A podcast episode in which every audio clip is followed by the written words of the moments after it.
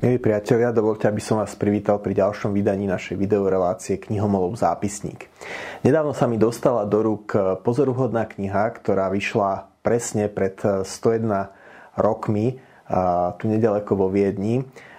Vyšla v júli 1919, teda necelý rok po konci Prvej svetovej vojny a po vzniku Československa. Volá sa Národ, štát a hospodárstvo a jej autorom je rakúsky ekonóm Ludwig von Mises. Tá kniha pojednáva o období krátko po konci Prvej svetovej vojny, pojednáva o ekonomických a politických a geopolitických zmenách, ktoré nastali v Strednej Európe i v širšom svete. A Mises v nej ukazuje a rozoberá aj príčiny, ktoré k tomu viedli.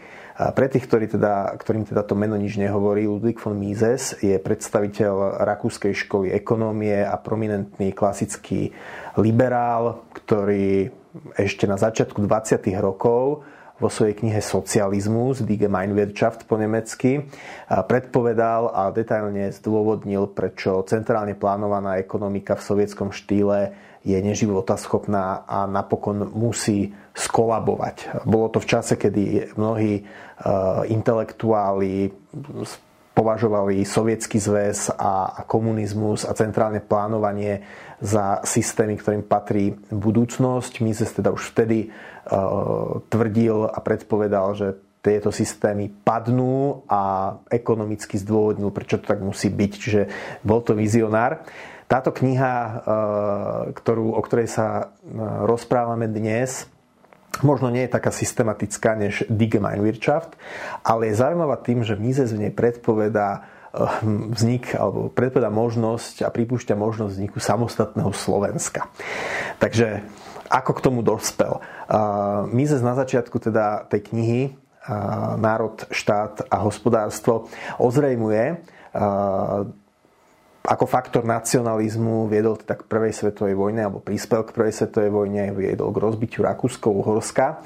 A teda m, mm, troška sa dotýka aj vzťahov e, rakúskych Nemcov e, a Čechov, ale aj Maďarov a Slovákov. A na začiatku, kde teda Mises ako keby predstavuje taký svoj teoretický rámec o tom, že, že čo je národ, tak samozrejme primárne existenciu národa viaže na jazyk. A veľmi zasvetené, čo je teda prekvapujúce, hovorí o takých perspektívach, že že mm, aké má Československo, ktorý, ktoré vtedy existovalo tuším 8-9 mesiacov. Hej. Podotýkam ešte raz, alebo zdôrazňujem ešte raz, že Československo bolo vyhlásené 28.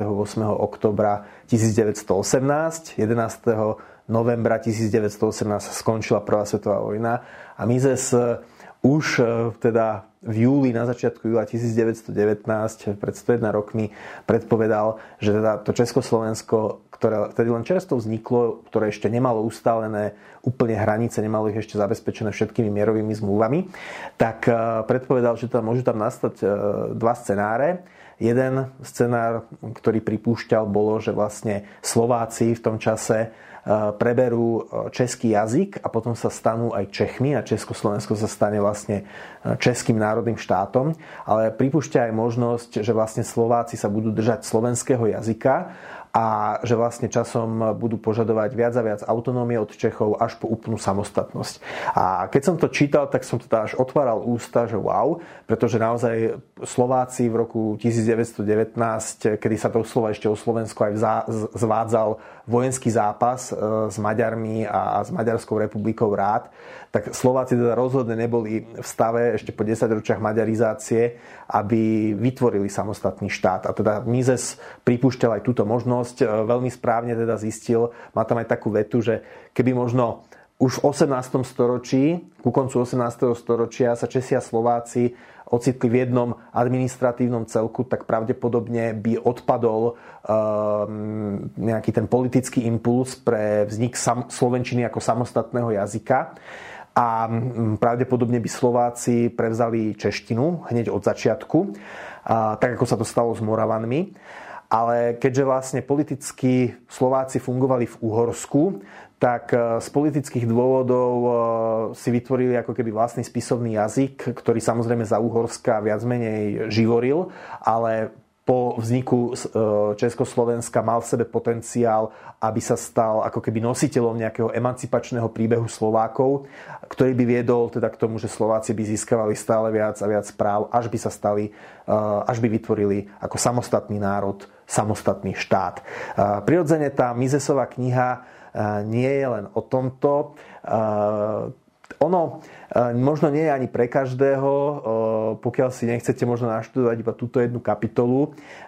Ona samozrejme rozoberá aj o šanciach, aby sa aby južní Slovania, Slovinci, Chorváti, Srbi splynuli do jedného národa, teda zvažuje veľmi podobne ako osud Československa aj osud Juhoslávie. Zvažuje tam ale aj veľa ďalších vecí, rozoberá napríklad situáciu v Nemecku.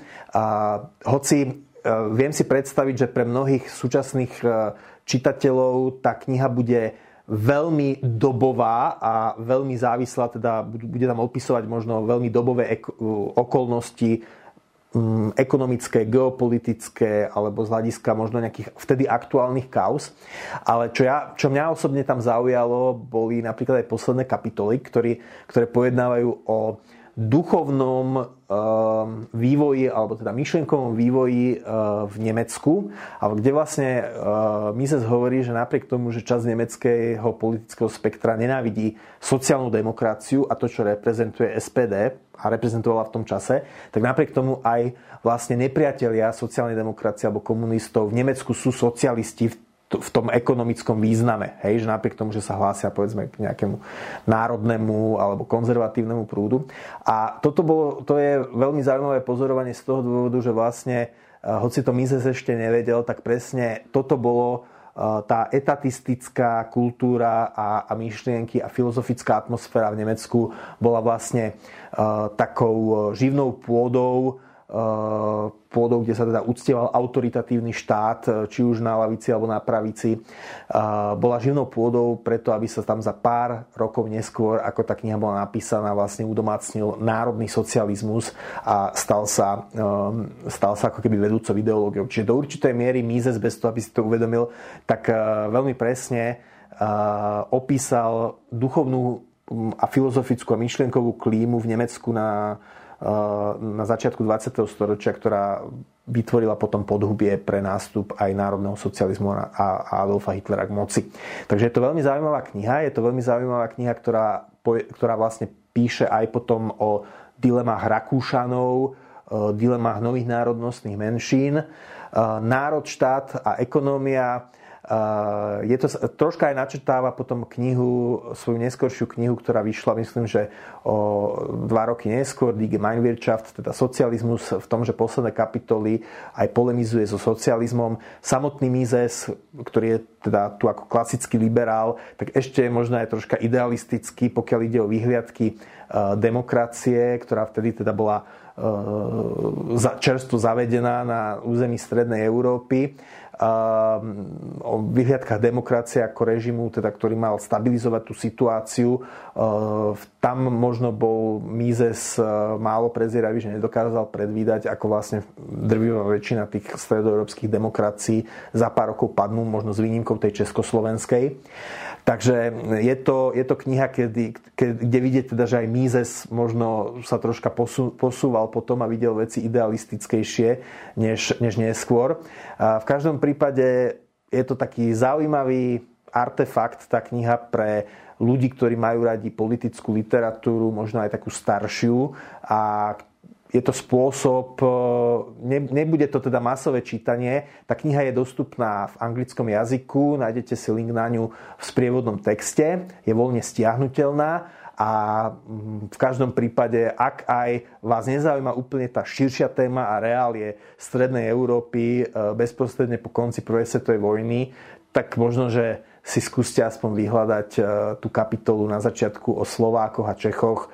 Tá, mm, to uvažovanie Mízesa, ktorý naozaj hovoril, že áno, môže sa to vydať tak, že Československo sa udrží, že zo Slovákov sa stanú Česi a bude to ako keby Český národný štát rozšírený, ale rovnako možné je aj, že Slováci proste sa budú držať Slovenčiny a na báze z toho jazyka vzni- sa vytvorí silnejšie povedomie, ktoré povedie až k vzniku štátu a tam si vlastne človek uvedomí, že aký prenikavý e, mysliteľ to bol a aký prezieravý mysliteľ to bol. Takže Ludwig von Mises, Nation, State and Economy.